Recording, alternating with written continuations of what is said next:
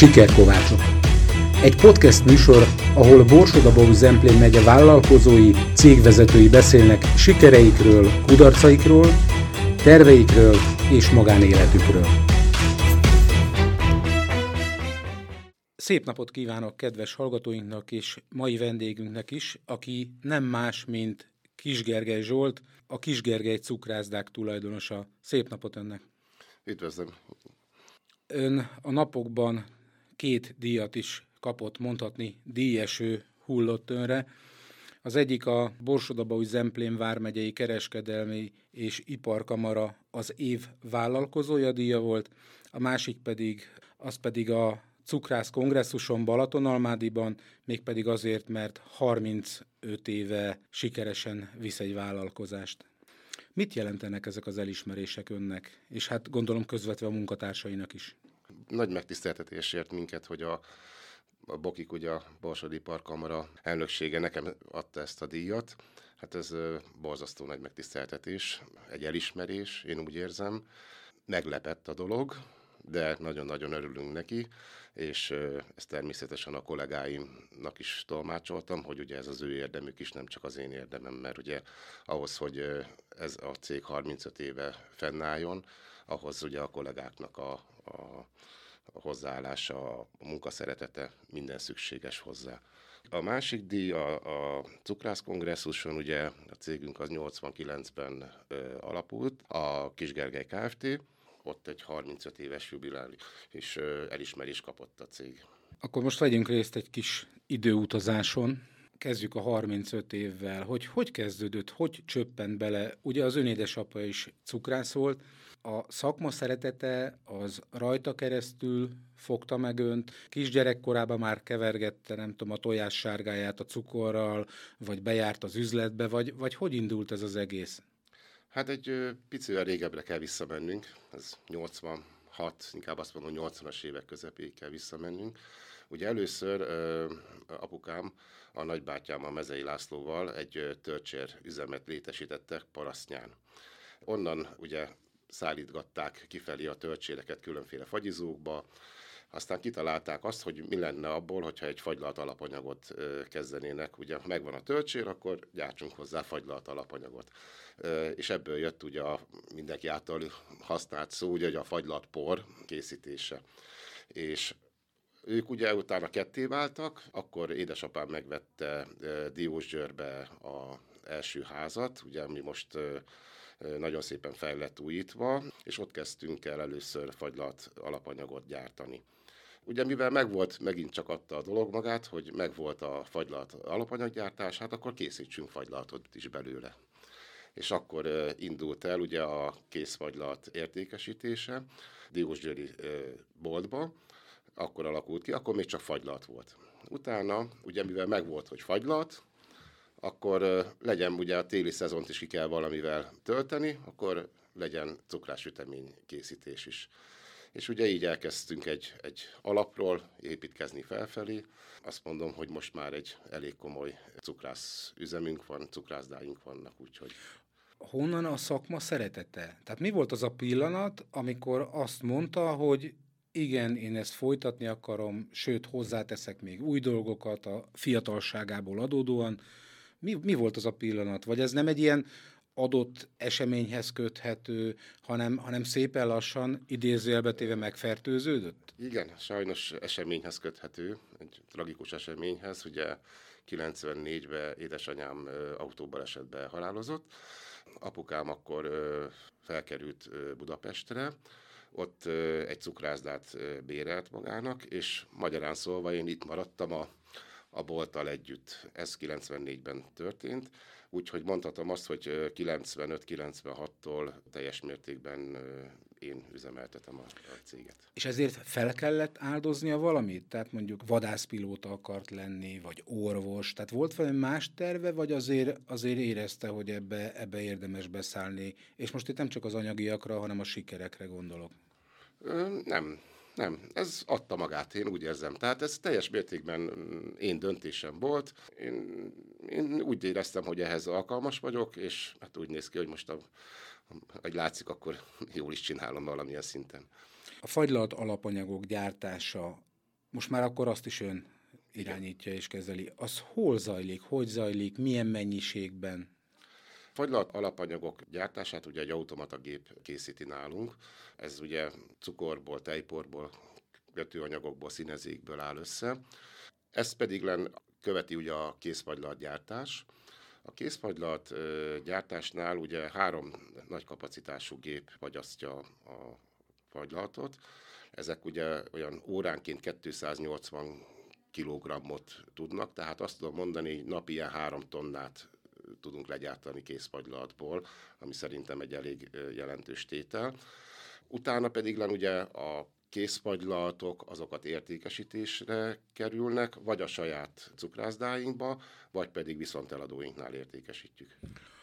Aki kapcsolatba lépett, vagy lép önökkel, miért nem ő főzi meg az alapanyagot, vagy miért nem ő állítja elő az alapanyagot, és ő főzi saját magának, hiszen akkor nagyobb haszna lenne? Általában, a, ahol már régebbi tradicionális cukrászdák vannak, ott ugye ez a jellemző. A, ahol visz, viszont szezonális dolgokról beszélgettünk, mint értem ez alatt strand, különféle turisztikai helyek, például említsek egyet Szilvásvárad.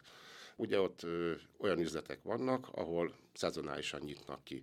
Na most mivel mi adunk pultot, hozzá kiegészítőket, mindent, ha mi a fagylatunkat árulja, ezért ott nagyon jobban megéri neki, hogy ugye egy alkalmazottal megy, így ezáltal nem kell háttérbe még megvenni különféle hűtőket, fagyasztóberendezést. Tehát az hát én, én egy jó tíz éve voltam egyszer, Igen. egy jó tíz évvel ezelőtt voltam egy ilyen vendéglátóipari üzletben, ahol voltak mindenféle vendéglátóipari berendezések, és többek között fagylalt gépek is. Nekem egy maradt meg az egészből, hogy az árak olyanok voltak, mint hogyha török lírában lettek volna kiírva, tehát így, így meglepődtem, hogy milyen drák ezek a konyhatechnikai berendezések. Ezeknek a vállalkozóknak, akik említette, hogy szezonálisan forgalmazzák a fagylaltot, akkor, akkor semmilyen költségük nincs, csak az üzlethelyiséget adják, önök oda viszik a gépet, a fagyit, aztán a haszonból meg risztelnek.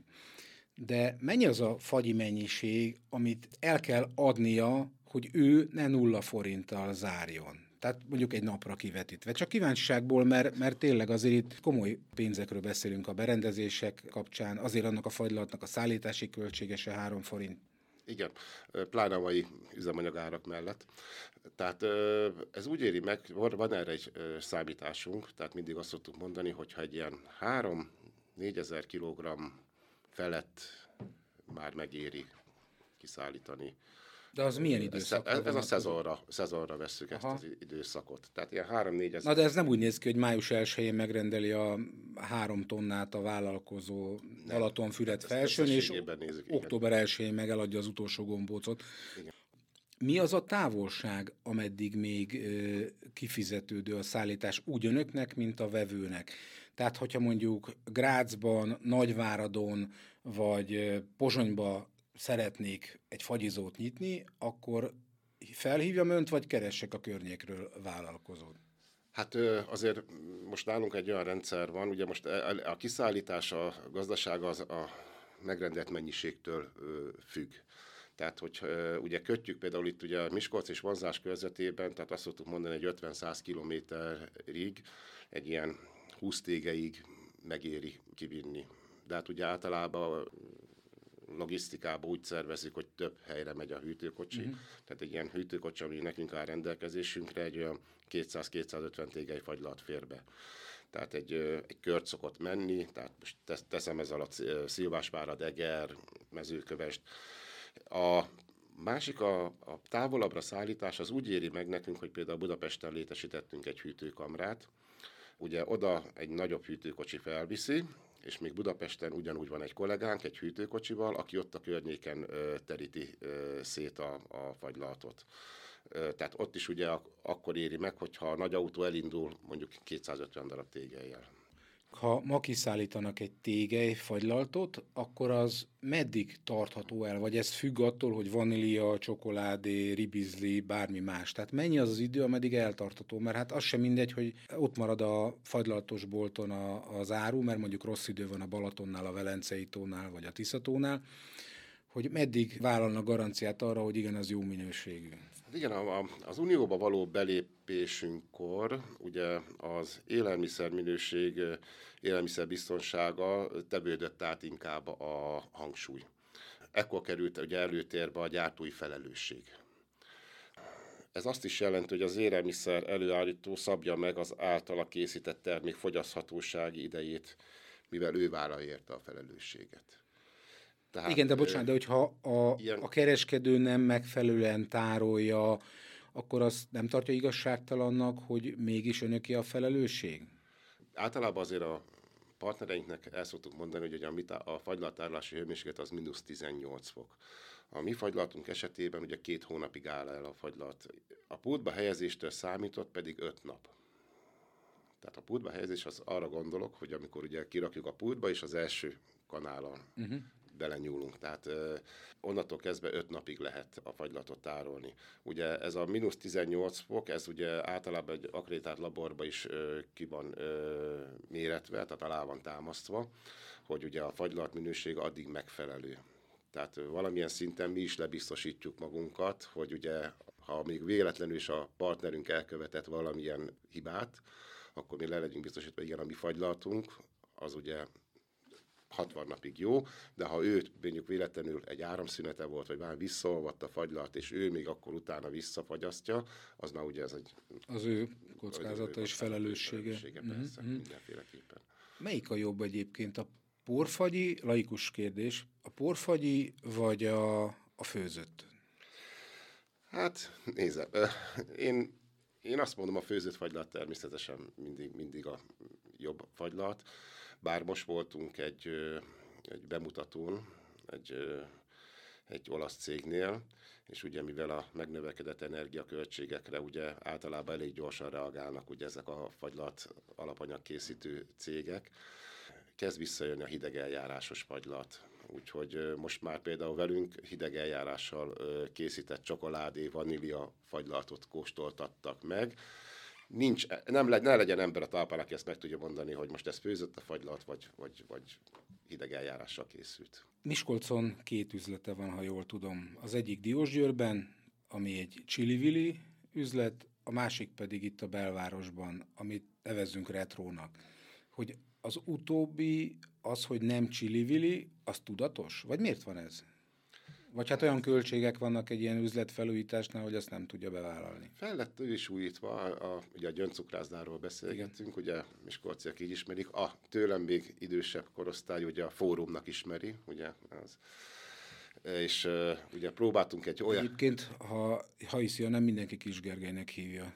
Igen, köszönöm. Legalábbis az én ismerettségemben. Igen, ez már jó jel. Én azt mondom, hogy uh, ott egy meghagytuk ezt a régi hangulatot, hogyha nagyon szeretnek bejönni tényleg idősebb korosztály is hozzánk oda leülni, beszélgetni.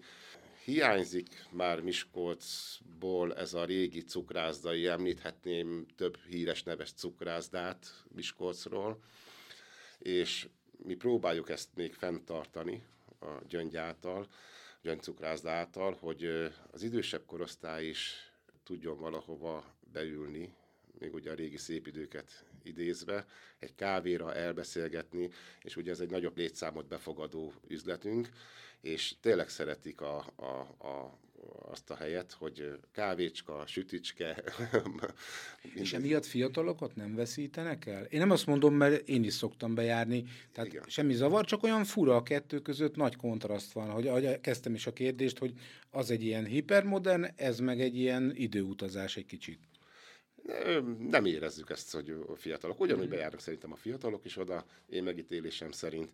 De a Diós győri, az visszatérve a másik, a Diós győrire, ugye az tényleg az egy, az egy hosszú folyamat volt, ugye egy 5-6 éves folyamat, amikor nem tudom, a vendégeink szerintem biztos, hogy érzékelték, hogy a Diócsői cukrászdára már ugye ráfért nagyon a felújítás, és ugye kezdtük a kerthelységével, utána ugye a cukrászda belsejével, és ugye ezt egy belső építész csapatra bíztuk rá, tehát semmi, mi nem szóltunk bele, mi kér, kértük tőlük, hogy a mostani trendnek megfelelően alakítsák ki a Diósgyőri cukrászdát. Miért van az, hogy vannak olyan fagyizók, ahol 500-550 forint is egy gombóc fagylalt, és mondjuk én tudok Szabolcsban olyan cukrászdát, ahol 250. Hát ennek több oka is lehet. Ugye megfelelő alapanyag, megfelelő minőségű alapanyagot, alapanyagból készítjük a fagylaltot, akkor nem tudom elképzelni, hogy 250 forintért el, el lehessen adni. Tehát olyan azt mondom, hogy tisztességes haszonnal. Itt a tisztességes haszonnal ugye mindig vigyáznunk kell, itt nem arra értem, hogy a tulajdonos hazaviszi a hasznot, itt arra értem, hogy onnantól kezdve tudja, hogyha el, elromlott egy gépe, leesett egy csempe, bármi, akármicsoda dolgot tudjon utána vagy venni, vagy felújítani. Tehát én a tisztességes haszonnál ezt értem. Tudjon esetlegesen bért fejleszteni, én nem tudom elképzelni már, hogy 250 forintért ma Magyarországon lehessen kapni fagylaltot. Ha jó minőségű alapanyagokból készítjük el a fagylaltot, és ugye még ráadásul főzzük is, ugye, ahogy szoktuk mondani, akkor én azt mondom, hogy pont most a cukrász kongresszuson is mondták, hogy ilyen másfél euró, két euró között kell árulni a fagylaltot. Tehát ugye ez a 600 és 800 forint között. Tehát akkor az 500 még olcsónak tűnik? Az 500 az már igen, az egy jó ár lesz. Mondjuk egyébként külföldön, Olaszországban, Ausztriában ez a két euró, az még nem is egy ilyen ördögtől való. Tehát én láttam három eurós gombócárat. Igen, igen, igen, igen. Én is járok nagyon sok helyre külföldre, és tapasztalom én is, hogy jó, ilyenkor szokták azt mondani, hogy persze ott a bérek másabbak, mint nálunk. Igen, de viszont az alapanyagok, amiből készítjük, az ugyanaz.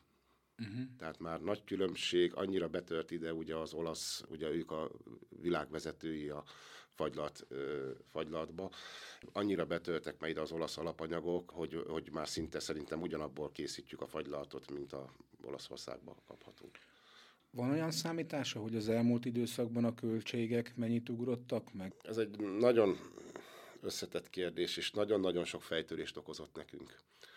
Ugye először szembesültünk a energiáraknak a drasztikus növekedésével. Tehát tényleg a, ugye ezt nagyon jól tudja mindenki egy cukrászatnál, ugye nem tudjuk kiváltani az élő munkát se.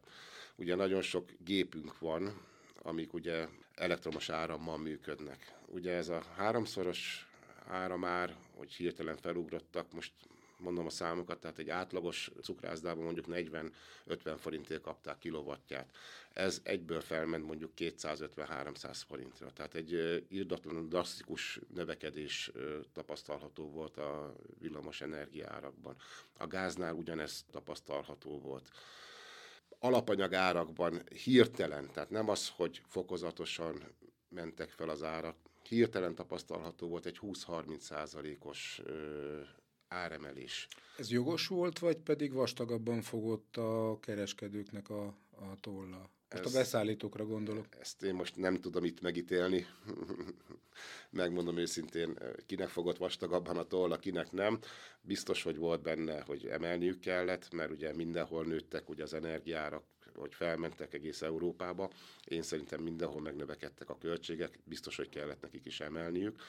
Én... Esetleg a mértéke kérdéses, de erre ne igen, válaszoljon, mert igen, igen, igen, holnap igen. nem kap alapanyagot.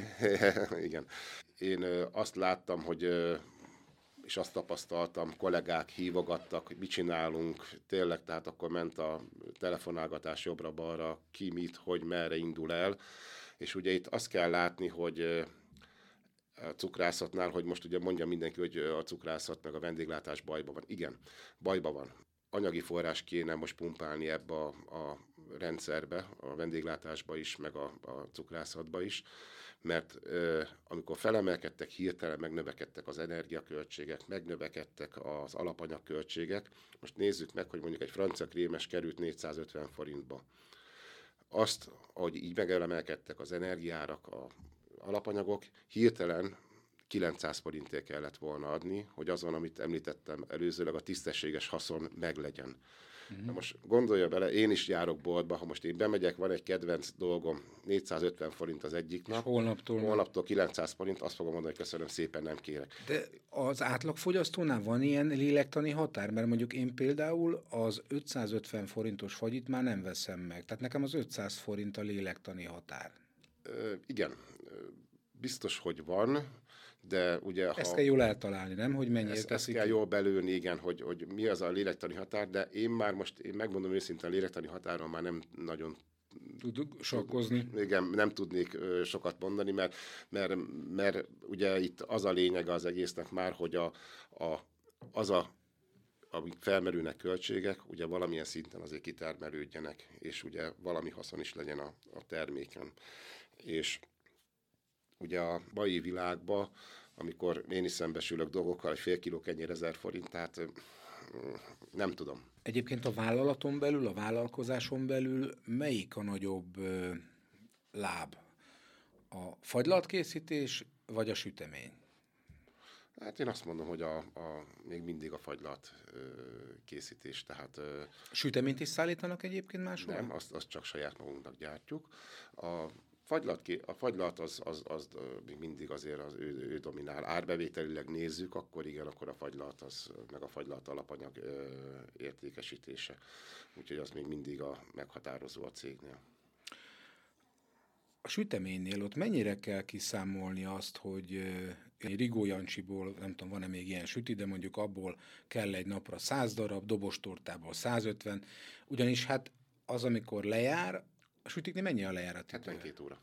Tehát, hogyha három nap után ö, ki kell dobni, az akkor veszteség. Nem csak az elmaradt profit, de még a, a nyersanyag ár is. És mi lesz ezekkel a sütikkel egyébként?